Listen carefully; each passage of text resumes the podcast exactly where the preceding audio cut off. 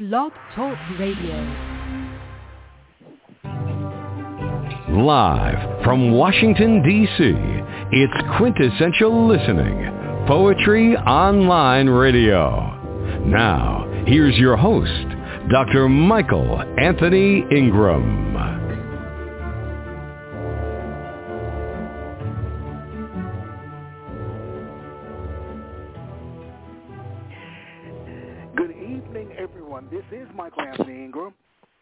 Welcome you to the program.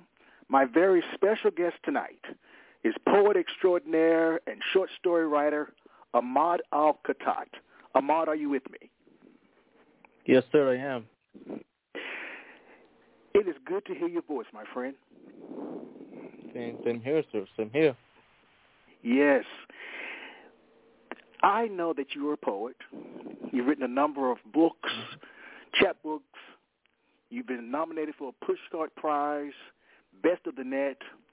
I did not know that you were a short story writer until we talked earlier. So tell me more about being a short story writer. What what inspired that? Well, you know, as you know, and everyone else will know, you know, when the COVID happened, most of us like lost our, you know, main jobs, and so technically we had to spend so many times home. So, you know, when I was spending so many times home, I decided to read whatever books that I have that I haven't read. Also, also like you know, like I was writing the stories that I heard about, the stories you know, like I witnessed.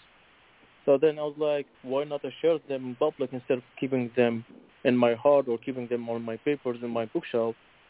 So that's what the idea came out. So you know, I was like, let me rewrite them in a shorter format. Now, have you always want have you always wanted to write short stories? Well, to be honest with you, you know, like I was not in, a big fan of writing stories because I believe I always had my thoughts on like poetry and poetry. But since when I wrote Born from Iraq, people were always curious to know the stories behind every poem in this book. And that's where I actually got the main inspiration, you know, because most of the stories in the book are based on the true stories. So that's where I actually decided, you know, you know what? People want to know more about the stories, no problem. So that's why I actually started to write a book. Wow, very nice. Well, please share a short story. I'm really looking forward to this. Sure. So the first story I'm going to read called Rami, Rami's Ball. So here we go. One day during the war, Rami was playing outside with children under the rain and smoke of the rockets. The sound of thunder and lightning was also present in the sky. Above, in the clouds, rockets and missiles flew by before falling to the ground. Rami and the children played outside fearlessly, simply because they never knew the meaning of death, while others grew numb to it. Meanwhile, their parents were shouting for them to come back home for their safety. Rami wake up, woke up injured. He realized that the children he played with were now dead bodies lying on the ground, lifeless, as rockets from above blew them to ashes. The nearby buildings were blasted to hits. He looked everywhere, clueless about what he should do. He only saw dead bodies and realized he was his injuries were serious from the bomb that hit a few moments earlier. Rami was determined to look for his ball, as it was his, the last thing he had done with those children. He started looking for his ball around all the dead bodies and eventually saw it nested between the rubble. Rami ran toward the woods, toward it, sorry, with an innocent smile, kicked it far away, and screamed, Go! The enemy troops heard him screaming and shoot him as they were startled by his scream. The troops saw the ball that Rami had kicked and saw blood stains all over it. The enemies did nothing but laugh at the soldier who killed Rami and stole his ball.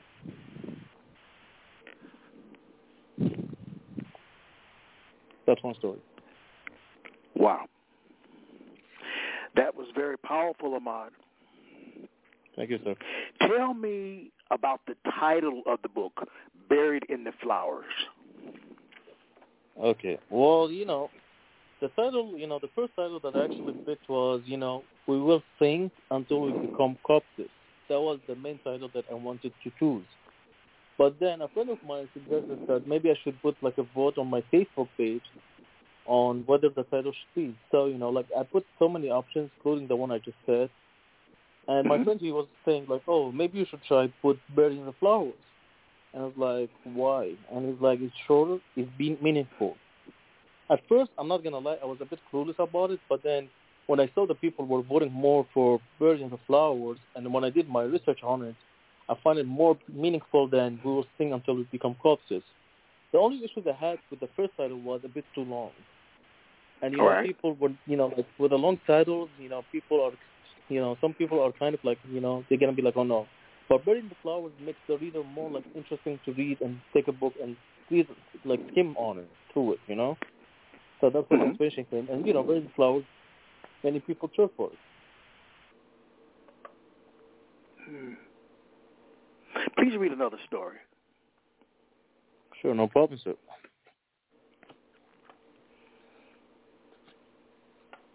The Sound of Silence. Mustafa was nine years old.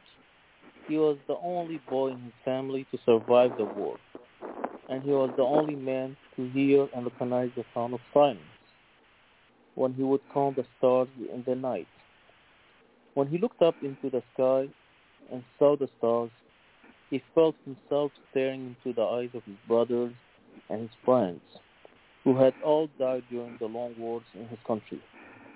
He told me about when he decided to become a boy responsible for his actions. He simply made the decision to go outside and walk to school across the street from where he lived. His parents had warned him about not going outside that day, so he left the house silently. The sight of the horrid street terrified him. There were blood stains all over the walls and corpses on the sidewalks and street. His school, his school gates were damaged, and within the gates, dead bodies lie in the schoolyard. Mustafa started hearing angels weeping and mourning over the families of the dead victims.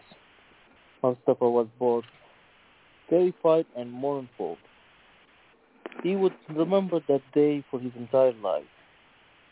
He became mute as the images of the war engulfed his mind and swallowed his voice. He decided to draw his entire life on a small canvas while using the colors he remembered from his brothers and friends' death. He died shortly after as a child, having only memories from when he was only nine years old.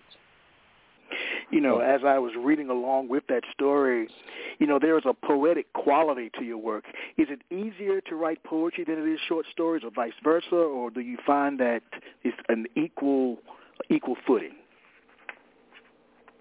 Well, it depends, like what you write, because you know, like I can, you know, you know, because you know, like I can tell you, like you know, you know, poetry for some people could be easy. Why? Because you know they love the, you know, they love the word, you know, like the meaning of words behind. They love the deepness of words. But sh- when you write stories, you're not looking for choosing like you know what kind of words you're gonna choose or how the line would be looking. You know, you just want the readers to know what you're talking about. But when it comes Okay. to poetry, you want the re- you know readers to you know have his own dreams, his own meaning. So a poetry can have a you know when you write a poem, it could have more than one meaning. But when you write a story, it have only one meaning. Okay. Secondly, like I would say, meaning. they're balanced. hmm Yeah. So to me, I find that they're both like you know enjoyable to read and then and write as well. Now, does writing energize or exhaust you? As I read through the book, as I read the book, the stories are Mhm. so heavy in terms of feelings and or emotions, and I just wondered, wow, that's just a lot. Does writing energize or exhaust you? Writing short stories. Well, I'm not gonna lie. You know, like when I wrote this book, you know, it made me depressed in so many times. You know, like I was feeling so much depressed to the point that you know, because you know when you write those stories, you don't write them when you know, like you know, you're happy or you're playing video games. You need to have a special environment. You need to put yourself in a position when you can actually feel it so down to the point, you know, you can release all what you have inside of you, all like you know negativity and all through those thoughts and the story with it. Because don't forget, most of those stories are based on true stories. So when you when I actually when when I was writing them, it hurt me so much because you know I was even crying at some point because some of the stories Mm. I witnessed them. Like you know I actually heard people telling me like, yeah, that was my brother's story or that was my mother's story. You know, so it's quite depressing. It is. Now, do you come from a literary background? And the the second part of that question is, what did you learn about what did you learn growing up about writing? Well, you know, like for the first part of your question is like no, none of my family is into the word fighting at all. Like they, you know, they're not into the word writing or reading novels or short stories or poetry. Like I remember once I said to my mom, like, Mom, look, I wrote this poetry book. Are you interested? Do you mind if I read you some poems from the book? And my mom, she was like so super honest. She's like, No, son, I hate poetry. So you see, like nobody's like really into the word of writing reading. You know, they're more into reading like, you know, like religious books or you know, like stuff related to religious stuff. And the second part of your question is what I learned from writing. I learned how to share my story without hurting anyone, you know, with my own words. Because you know, when you write, you always you have the ability to change your words. But when you talk, sometimes we can talk and we can hurt people, even though we don't use the swearing or anything, you know. So when you write, your message become more powerful than when you actually share it and you talk it to people. So when I sit around a group of people telling those stories, they're gonna look at me, they're gonna be like, "My God, you're so, you know, those stories are so pointless." But when you write them and you share them, you don't know. Maybe one guy is gonna find it kind of sad, but maybe some other people will find them interesting, and that's what makes me happy about it. You know. Mm. Please share another story. Sure, no problem. Okay.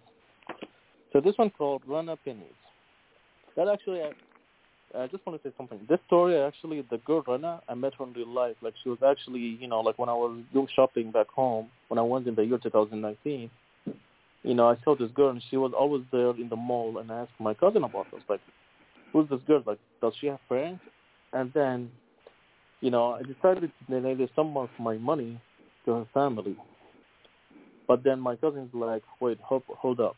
So I want to see her cousin who lives next door, who took the money and actually told me the whole story. And that's why I'm going to show you the guys the story that's of Rana's story.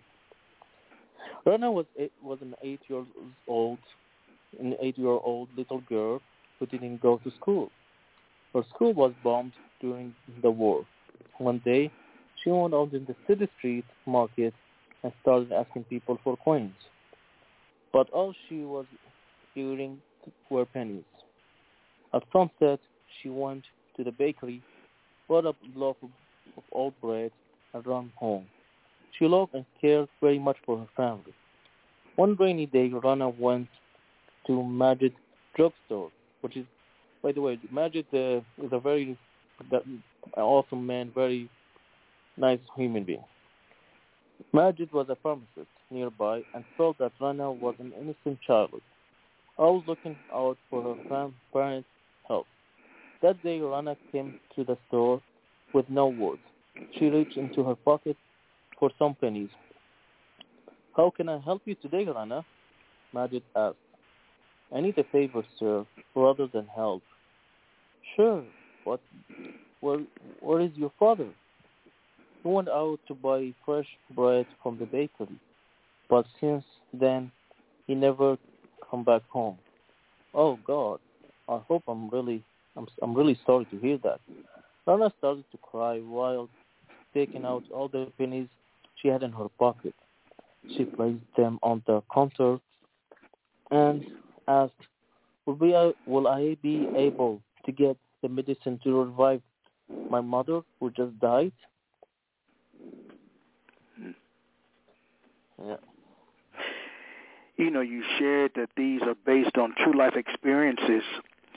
Have yeah. you ever thought, or did you think about writing under a pseudonym to change your name? Well, well, yeah, most of them I changed their names. You know, like I even changed part of the story too, because you know the the actual story could be much more pitiful.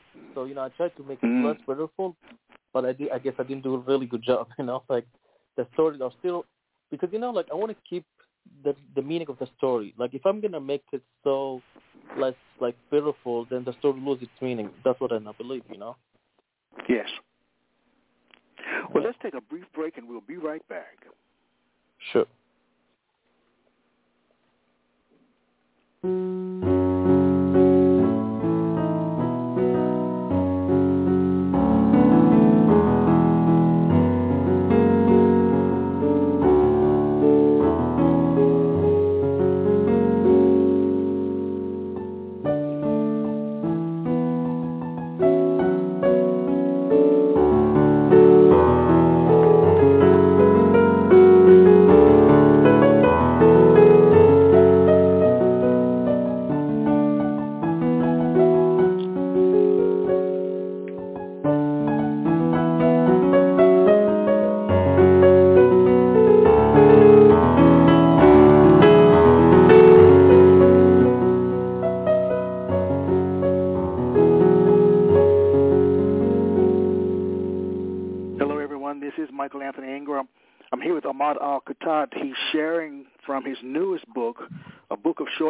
stories. The title of the book is Buried in the Flowers. Please share another story, my friend.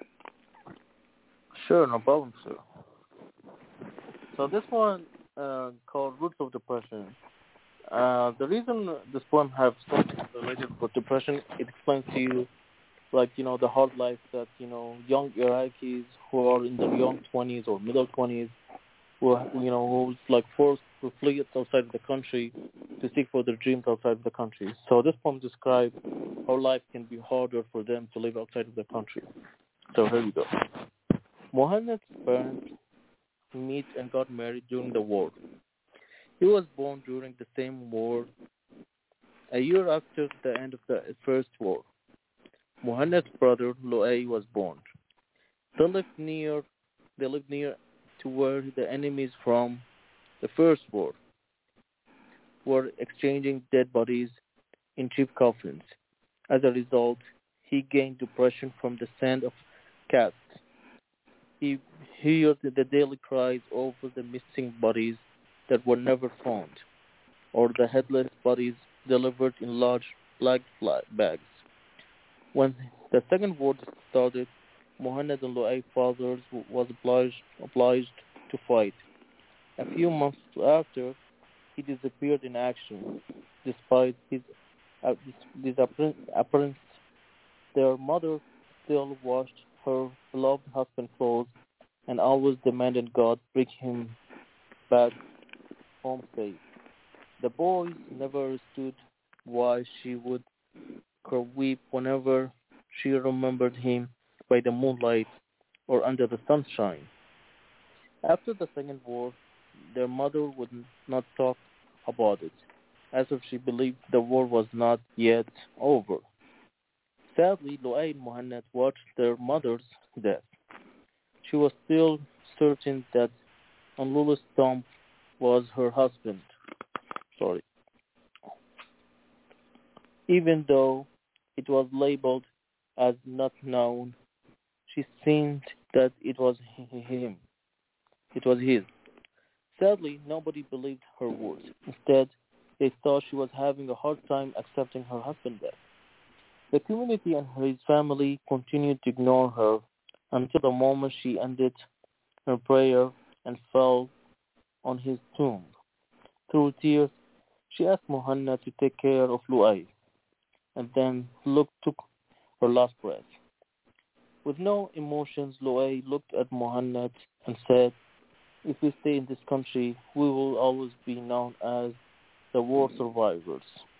Maybe our mother's death is a sign for us to live in, in another country where we feel like valuable, valuable souls and not some dogs on the streets. Muhammad and Lu'ay learned that nothing in this country was worth living for. As they were unable to find jobs, they lost their dreams of earning degrees from their the university. Their their emotions grew up whenever they heard about the death of one of their friends in battle against extremist groups. Those they learned to work through difficult situations. They were rejected from marrying because they were poor. Lu'ay's proposal to a young woman was rejected by her parents due to his beliefs and his family background. They traveled to Sweden, where Lu'ay became an alcoholic and was more miserable than ever. One day, Muhammad and Lu'ay were walking back home from the bar. On the corner of the street, Lu'ay said, why can't I live without being homesick for a country that's vanished my parents and my sweet dreams? It almost seemed like a poem that he wished to share with Muhammad, since he was like their father, who had never loved poetry. However, the language of war is always louder than any civilian interest.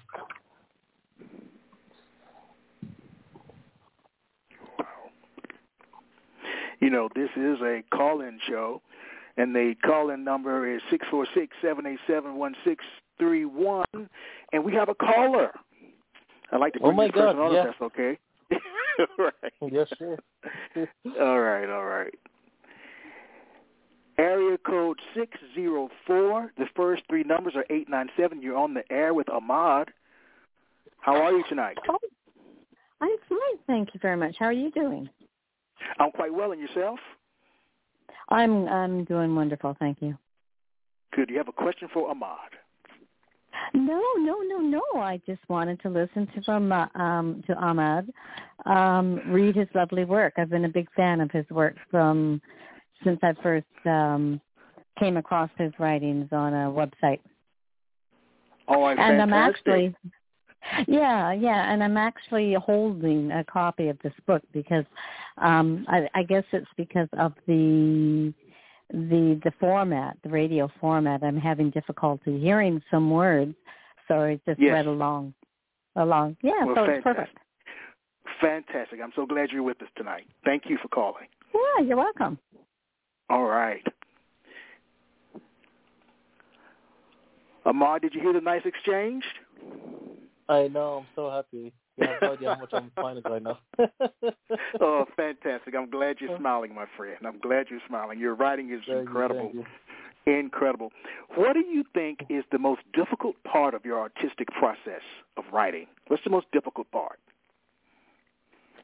Uh, I would say, you know, getting the piece done without, like, you know, getting the piece done and make it sure that it's actually readable, enjoyable, and meaningful.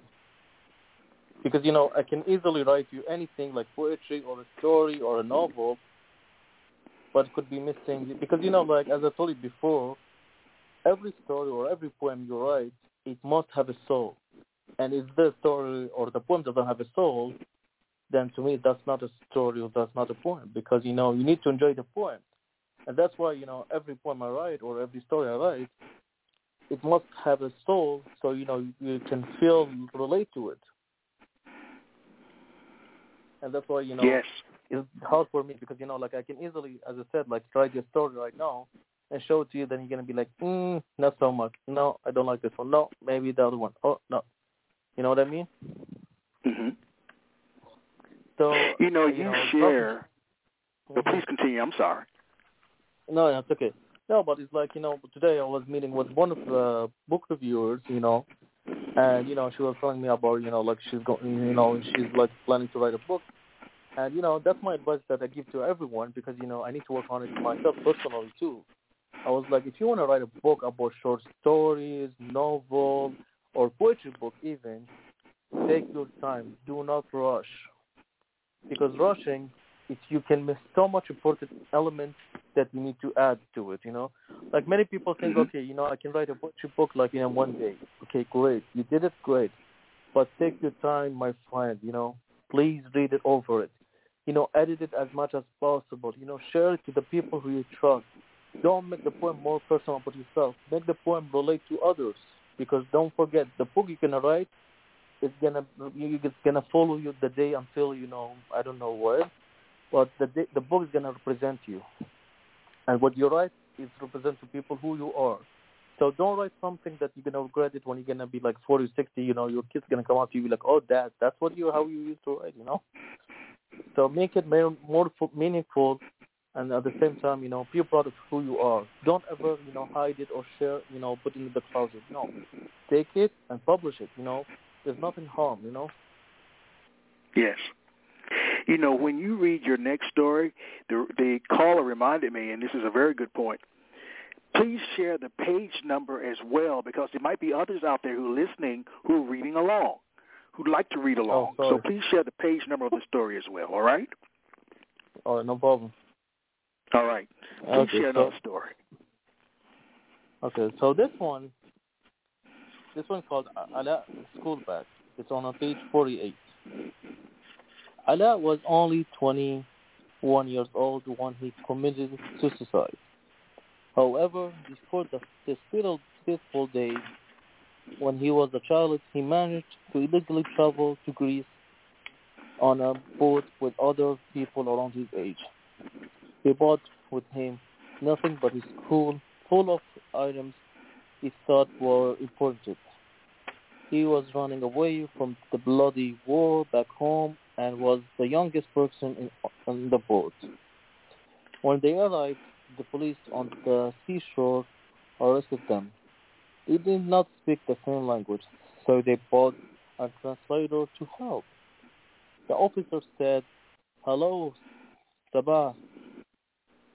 Sabah, tell him that we are the police and we are not going to hurt him unless he starts lying to us. Ala responded, Officer, I understand your language. Thanks, Mr. Sabah. I will not lie, I promise. The officer then asked, Where did you learn you Greek, young man? I learned it from the learned it because it was happy to, it was it was always my dream to travel here one day. And I love languages, Ala said. Where are your parents or siblings right now? They all died from the bomb, and I'm the only one survived left. What do you have inside your school bag? You can open it and see yourself, officer. The officer opened the bag and was shocked at the contents. Why do you have so many odd objects in your school bag and not clothes? Those are the only ob- subjects that reminded me of my family and my country.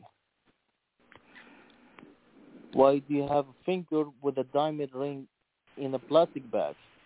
That's what I was able to keep from my mother's remains. Why do you have a dead branch? It was the last tree that my father planted before the war. Why do you have a pink cloud? That was from my the dress that my younger sister wore before she died. What do you have in this white bag? Is the soil from my grandparents' farm. Why do you have brown rope? Ala started crying. The officer decided to put him in the orphanage. He grew up in harsh conditions. When he was 21, he was taken to the hospital after he was found drunk, sleeping on the same shore where he first arrived. After some tests, the doctors had no choice but to tell him that he had only a few days left to live. Ala had cancer from the effects of the, of the many bombings in the country. The cancer was slowly growing inside of his body. Ala opened his school bag and took the brown robe out and realized that he would never be able to go back home. He took his life before the cancer could.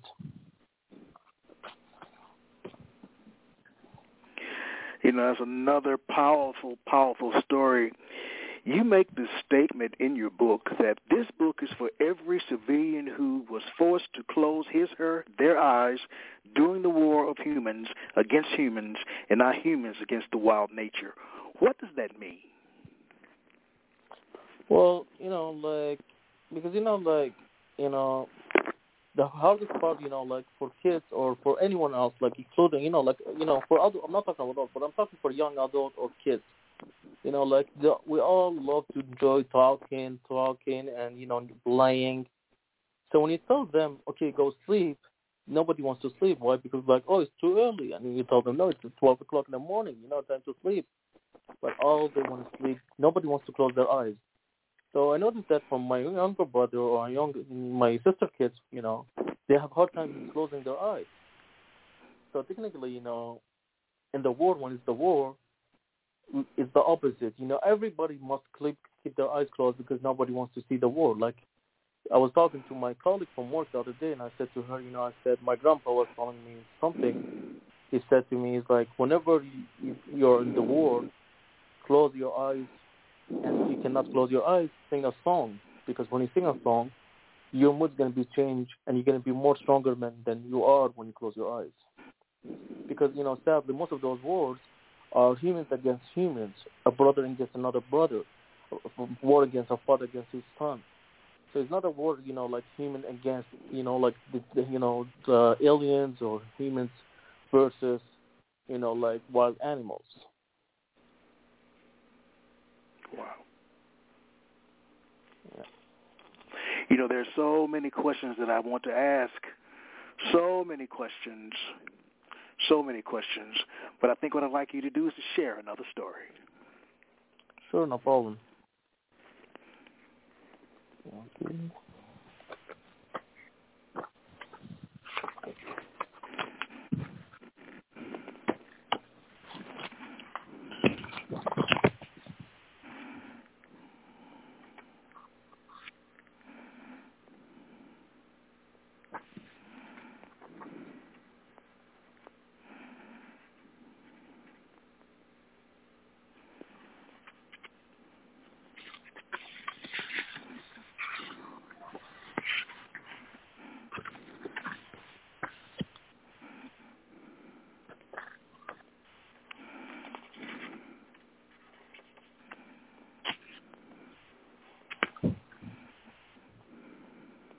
Okay, sorry for the late.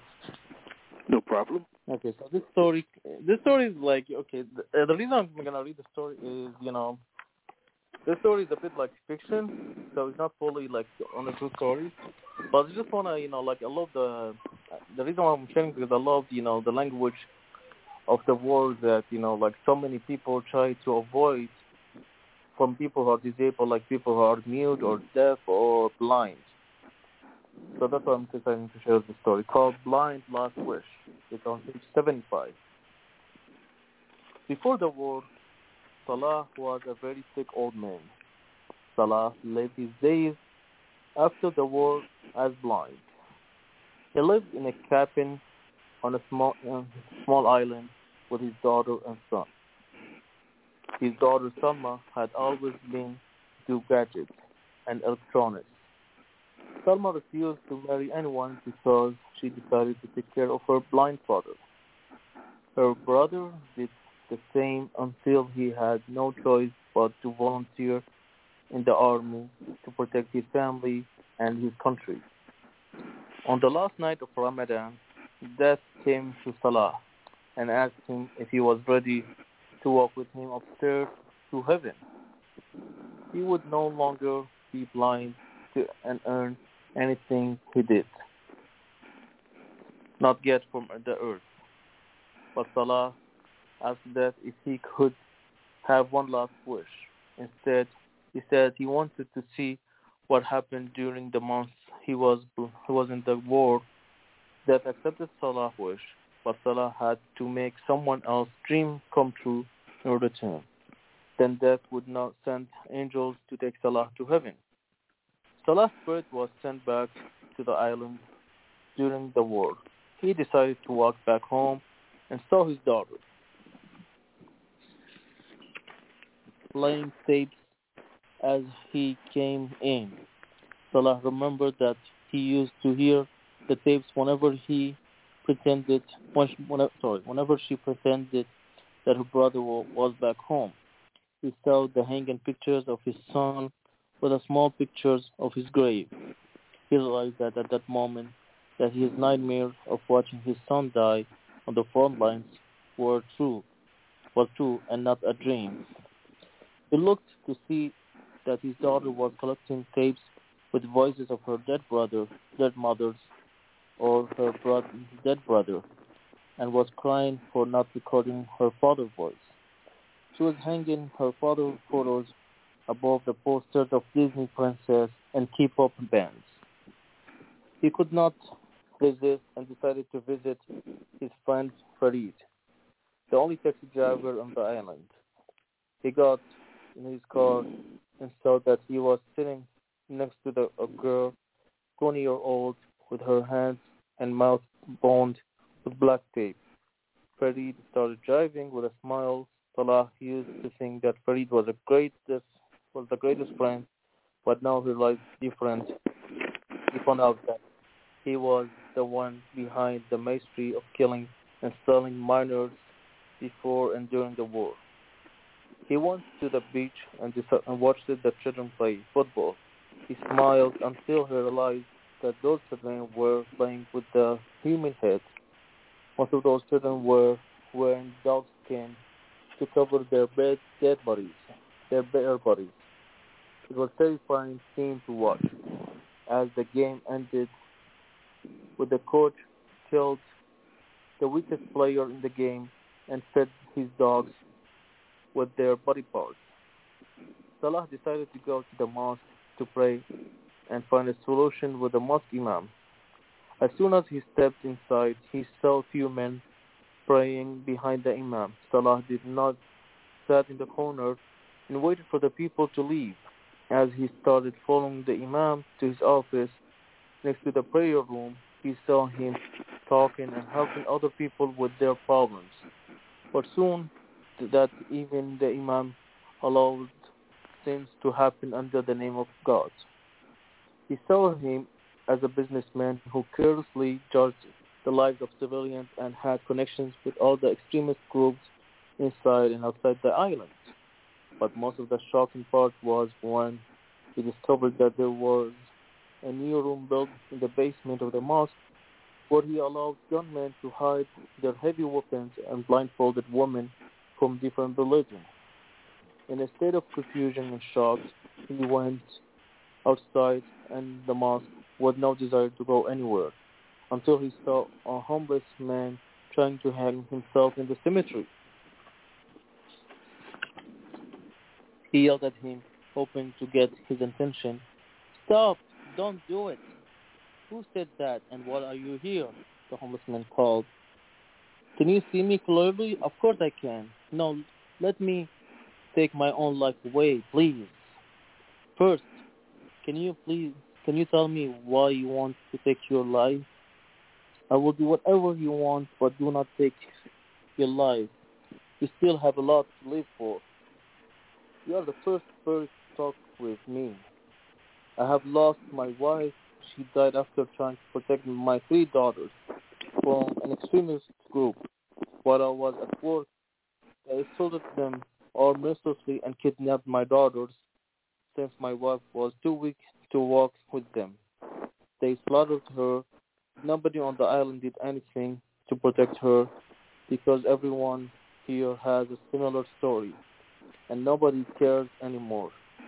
I lost my job and sold everything I own to get my daughters back, but it has been months and I'm still alone. I no longer want to live and be homeless in the week week in the uh, people I he started crying. I was blind from the beginning of the world, so I was so I lived my life with lies. I was then in a coma for a month. Now I'm back to make someone wish come true. Salah explained. Do you think you can help me to free my daughters from the horrible man? I believe it is the time to get revenge and clear out the island from the evil man. A passerby saw the homeless man hanging by a rope and talking to nobody. He screamed to him, Do it! This country is no longer beautiful as it was before. As the homeless man took his life, Salah saw that the passerby was a demon with a human flesh. Death came to Salah and said, You tried, but n- with revenge, nothing will be resolved. The end. Hmm. Yeah. What do you think you've learned about yourself from writing this book of short stories? Well, uh, that's a very good question, though. Sorry. uh, I learned that you know because you know like as I said you know earlier I had never shared my writing like you know I only shared my poetry, but when Yes. it comes to you know, writing stories I never had you know like the confidence enough you know to go for it, and that's why you know I just want to say a big thank you to someone who actually gave me this confidence and you know helped me to edit this book and work on it. You know, it's my publisher. You know, like thanks to her, you know, I mean, you know, like she did so much for me to help me with this book. You know, when it comes to editing and everything else. You know, I'm just gonna say her name. Uh, sorry, I'm really bad with names. Yeah, sorry. Is Lori, Lori Noel. Lori Noel is a very amazing young woman that she actually gave me that confidence and allowed me to publish my book with her in publication, which is called mm. Nabi Publication, that which is in Montreal.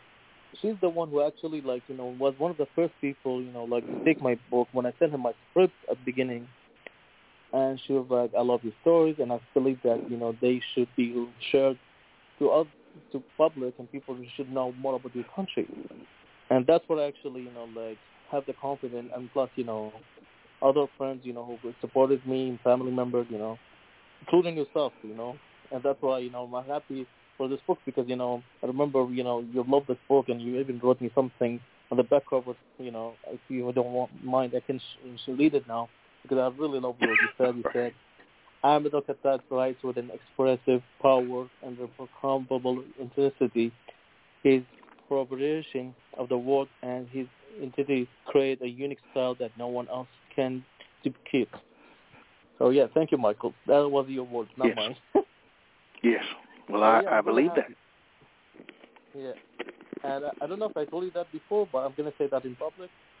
You know, hopefully this book, I'm working. I'm actually right now doing part two, which is gonna be published hopefully next year. Oh, very nice. Very nice. Let's take a brief break, and we'll be right back. Sure. No problem.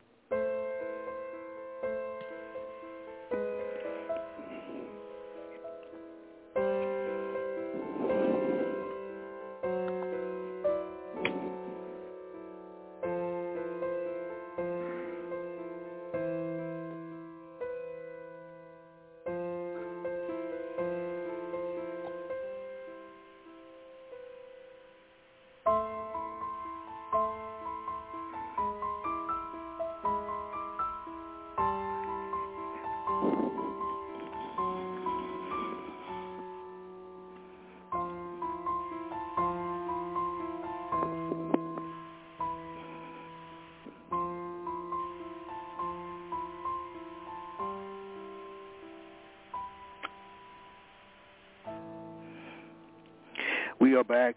Again, I am Michael Anthony Ingram. I'm here with Ahmad Al-Khatat. Please share another story, please.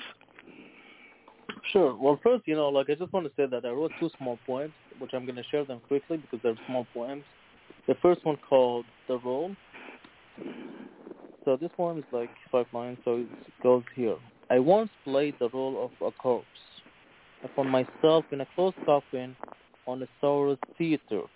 As I started aging alone until I found myself in Baghdad in a friendly grave. That's poem number one. That's another poem called Death Ashes. From the bottom of space, peace, I believe that I do not have a place to relieve in my private space rumors and conflicts and spite.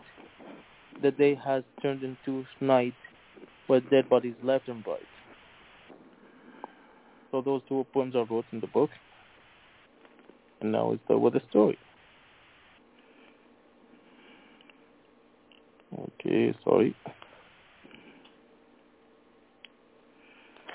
Okay, so what I'm gonna read is a story that happened back in the 80s about a father that, you know, I'm not gonna say what happened to the father, but he actually did some kind of crime. As a result, you know, Saddam Hussein personally rewarded the father, but then the father was, you know, something happened to him because the truth actually ha- showed up at the end. So I'll tell you, I'm going to read you the story. So this story title is Corpse Washer Crime on, on page 58. So here we go. Hamza was a 21-year-old soldier who decided to surprise his fa- ill father and his entire family by coming home for a short visit before going back to the battle grounds. He was not aware that his father was now in a wheelchair and could not longer walk. When Hamza walked home, everyone was overjoyed with his return, except his father who thought his son was secretly running away from the war. After seeing uh, that his father was in a wheelchair, Hamza was planning to offer to help pay for surgery so that, that his father could walk again. He had borrowed some money from the other soldiers in the army. However, because his father believed everything that other people told him, Ja'far, a close friend of Hamza's father, was a man, manipulative man who worked as a gold digger, uh, sorry, a grave digger. He believed that by killing Hamza, he could protect Hamza's father because it was illegal to escape from the military. On the third day back, Hamza asked his father to get ready to go to the hospital. But first, he was going to the cemetery to visit his grandparents' grave. As Hamza was kneeling at the grave, Jafar came up and shouted to him with him. Hamza, yeah, with him. Hamza's father came from behind and knocked Hamza in the head with a bottle, knocking him to the floor. He put Hamza on the well on a chair and blind and blindfolded him. Shortly after Hamza's father survived, arrived with a gun in his hand. Hamza was blindfolded and whispers, was whispering verses of the holy book as he knew that he was going to be killed. But he did not know that that it would be by his father doing. Hamza thought that he may be able to live if he offered Ja'far the money that he borrowed from his army, explaining that it was to be it was to be for his father's surgery. Ja'far was shocked by this news and tried to stop Hamza's father from shooting him as he he only wanted the money.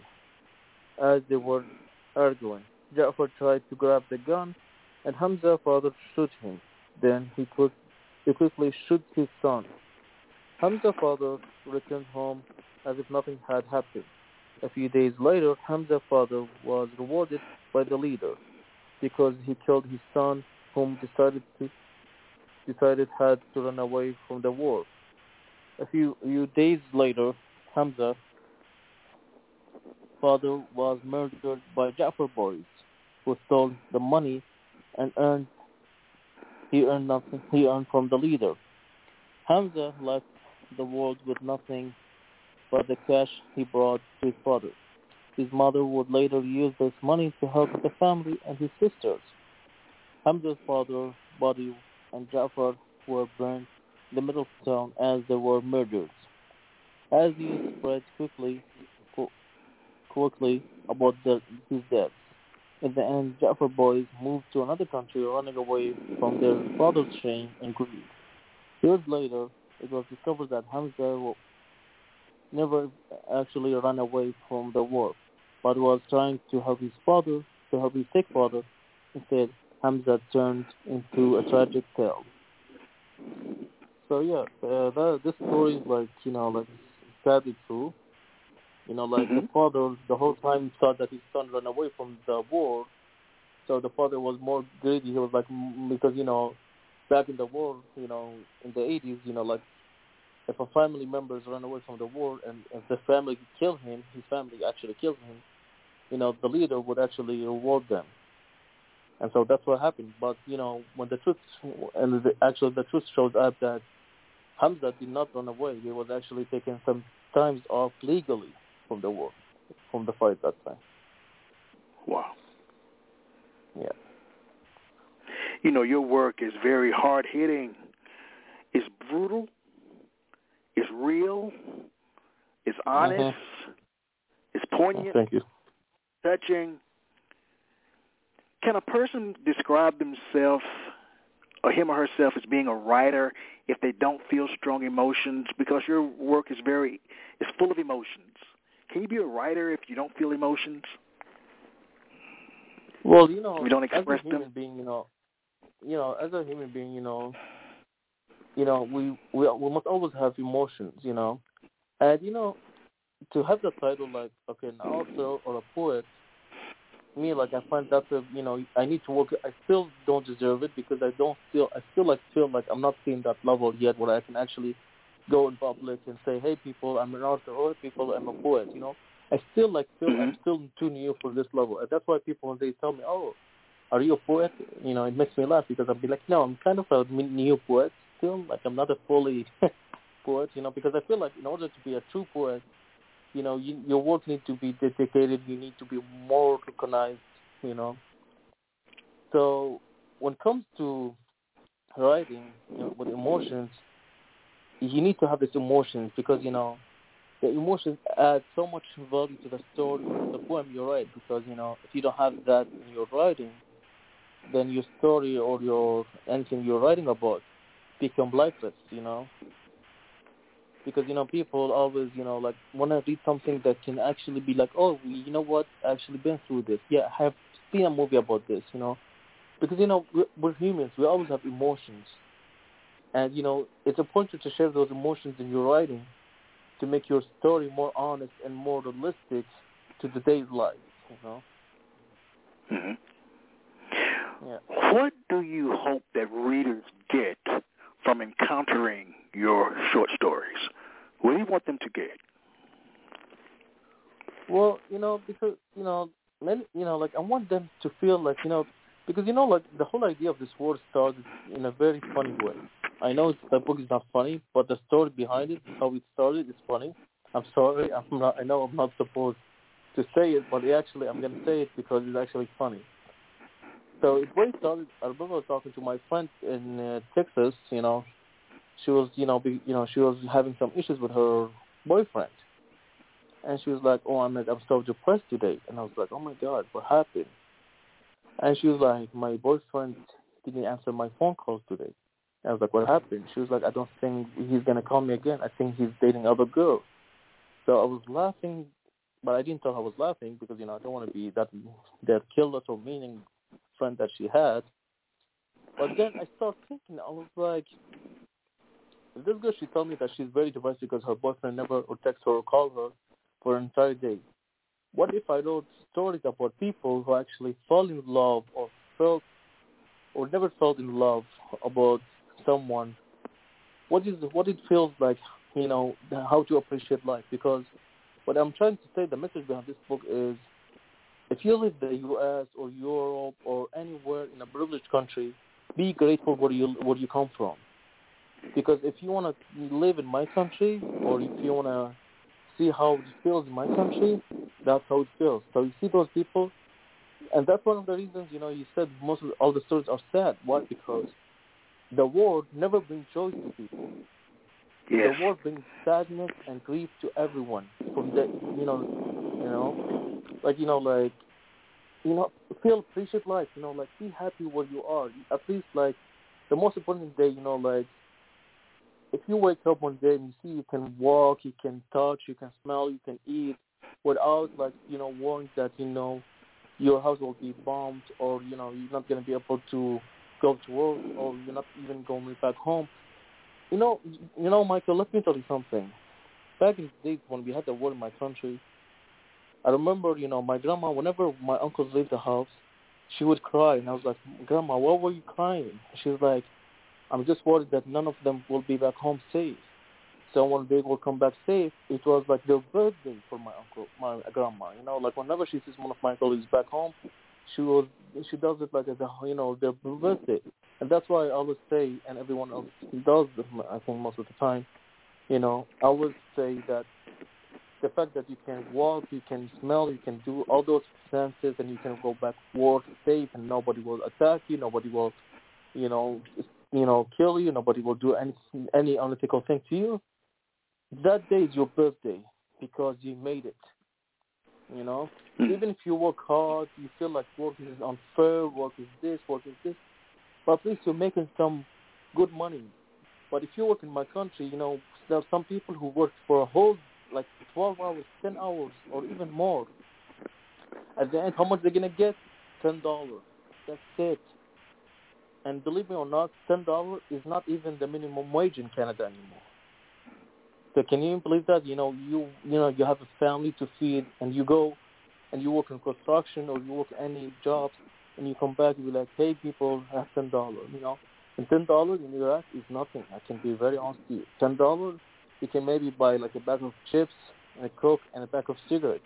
That's it. That's all. Yes. You cannot, you know, take your family to a restaurant and be like, hey, people, I have ten dollars. They're gonna look at you, gonna be like, oh, sorry. So you know, like, you know, it's a totally different culture. So you know, be grateful where you come from. You know, mm-hmm. and that's what I want. That's what I always say. I said, if you want to know more about my country, read my poems or read my stories. That's the simplest what I can tell you. I even decided right. for the fact, you know, if people want to buy my book, all the money income that I'm gonna make, I'm gonna give them to good cause. I'm not gonna like keep them for me. Why? Because I feel like good cause will bring me good results. Mhm. Yeah. Wow. Very profound. Very nice. Very nice. Where can readers find your work, Ahmad? Where the people can find my my book? My book? Yes. Well, you know, there's a website called labib.ca, which is my publisher website, is labib, L-A-B-E-E dot C-A, where you can actually find my book and my other colleagues, you know, my other author, amazing colleagues, you know, have published as well. You know, you can buy their books too if you're interested, or you can find it on Amazon dot com or dot ca you know. How can readers stay in touch with you? Well, you know, like I have my Instagram, which is my name, Ahmad Al-Khatat. You will see it like with my picture, you know, or you know, you will see the Bleeding Heart Poet, which is my ink name. And then you have my my Facebook, Ahmad Al-Khatat, with my same picture. I have my Instagram. It's on my Facebook. I'll be more happy to ask every ask everyone if they're you know interested about my book. You know. All right, very nice. So, what's next in the works for you? You're a poet. You're a short story writer. What's next for you? Well, you know, like hopefully, like you know, like I'm working on a novel, and oh, this wow. novel I was thinking that it's gonna it's gonna be published by next year. I think it's gonna take more than a year because you know the novel okay. I started writing last year, but it's a bit heavy because you know like the novel you know it's longer. So technically, when you write a novel, you need to have more time to focus on it. But someone who's like me, who's working full time and goes to school full time, I don't think that could happen. So the novel is gonna be happening maybe a year after, like in two years. So that's one. And then next year I'm gonna publish my poetry book. I'm not gonna say the title. I'm gonna keep it as a surprise. But the the book is gonna be about my experiences with racism that had happened to me for the past from 9/11 until today. Oh, wow. So it's going to be poems about, you know, like the situation of racism, how people, you know, treated me. So it's going to be about stories that happened to me. So it's going to be more personal book. Mm-hmm. And as I said earlier, it's going to be part two of Buried in the Flowers with a different title. It's going to be Bread, Blood, Feathers. That's the title of the part two of Buried in the Flowers. There'll be also short stories. Sadly, it's going to be, again, sad stories, but maybe less sad. We'll see. I'm not gonna say too much right. story, but it's gonna be something like more bit of hopeful inside because this book, I can say like the the hope was dead, but maybe I'm gonna revive hope. Who knows? yeah. All right. Well, I want to thank you. We've reached the end of the program. I want to thank you for sharing your work with us tonight. You're one of my favorite guests of all time. You're welcome back anytime to talk about your books, your poetry, your short stories. You've you've always got a forum at Quintessential Listening Poetry Online Radio. Take care, my friend. Well, thank you to you. Thank you for David, uh, you know, audience, and thank you for the caller who called in. I'm so happy she made my day, and you made my day as well, and everyone else who made my day. Thank you, guys. All right. All right. And on that note, everyone, please have a great week. And as I share every week, let poetry ring. Good night, everybody. You have just listened to the Quintessential Listening Poetry Online Radio Podcast with your host, Dr. Michael Anthony Ingram. Subscribe to our podcast on iTunes, Spotify, or Stitcher. And make sure to catch our next episode.